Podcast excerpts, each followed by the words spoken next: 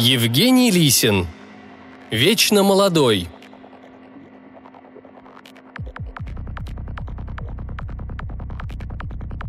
Я уже и не помню, когда массово начали случаться мощные выбросы радиации, которые следовали один за другим.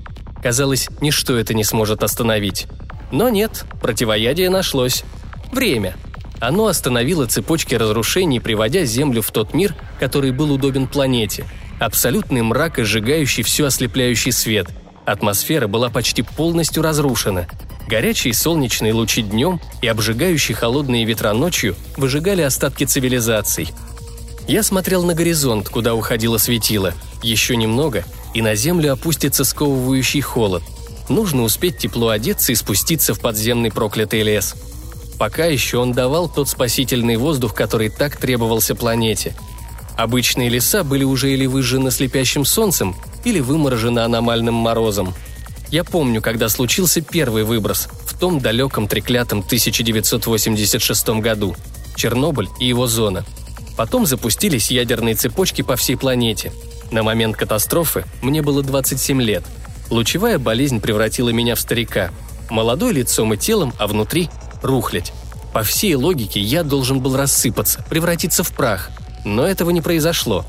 Странно, неужели мне посчастливилось оказаться одним из тех иммунных, которые мало того, что перенесут весь хаос, так и станут своеобразными летописцами. Сколько живу уже на этой планете, только и делаю, что наблюдаю за жизнью оставшихся людей. Они рождаются, живут и умирают на моих глазах. Я не знаю, сколько уже сменилось поколений, и только на моем веку. Мои руки записывают в тетради события прошедших дней, месяцев, лет. Химические карандаши мне в помощь. Если я не ошибся в летоисчислении, на дворе сейчас середина 23-го столетия. Так-так-так, думать мне некогда. Нужно быстрее одеваться, пока холоднющие ветра не начали хозяйничать на планете. Одеться и вниз, в проклятый лес.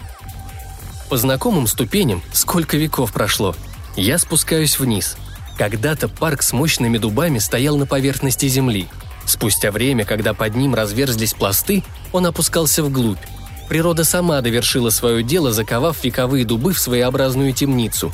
Очередное землетрясение сместило гранитный пласт, и теперь некогда один из красивейших парков планеты был замурован полностью под землей.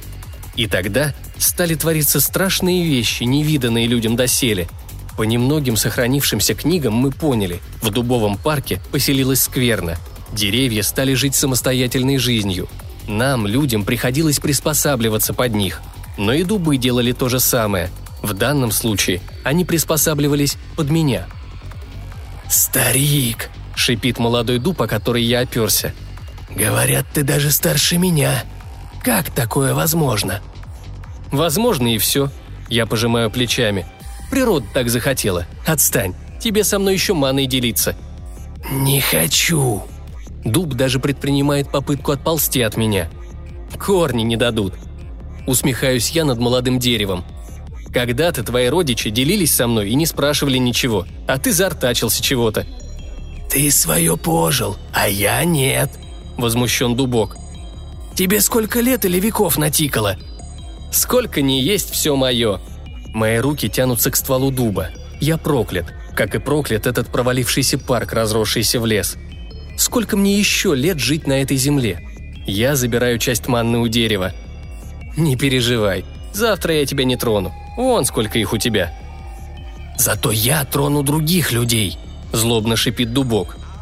«На них мне плевать, веришь? У меня впереди целая вечность». Расстелив спальник рядом с деревом, я укладываюсь спать. Завтра с утра я быстро распишу события дня прошедшего, а потом буду наблюдать, что будет происходить в течение дня сегодняшнего. Я не знаю, сколько мне предстоит прожить на этом свете – Хотя есть у меня одно смелое предположение. Мой жизненный путь окончится вместе с жизнью дубового леса, но пока там живет скверно, свои годы я не пересчитаю никогда. «Здравствуй, вечно молодой!» – слышу по утрам от людей. «Доброй ночи!» – летит от них же вечером. Вечная молодость.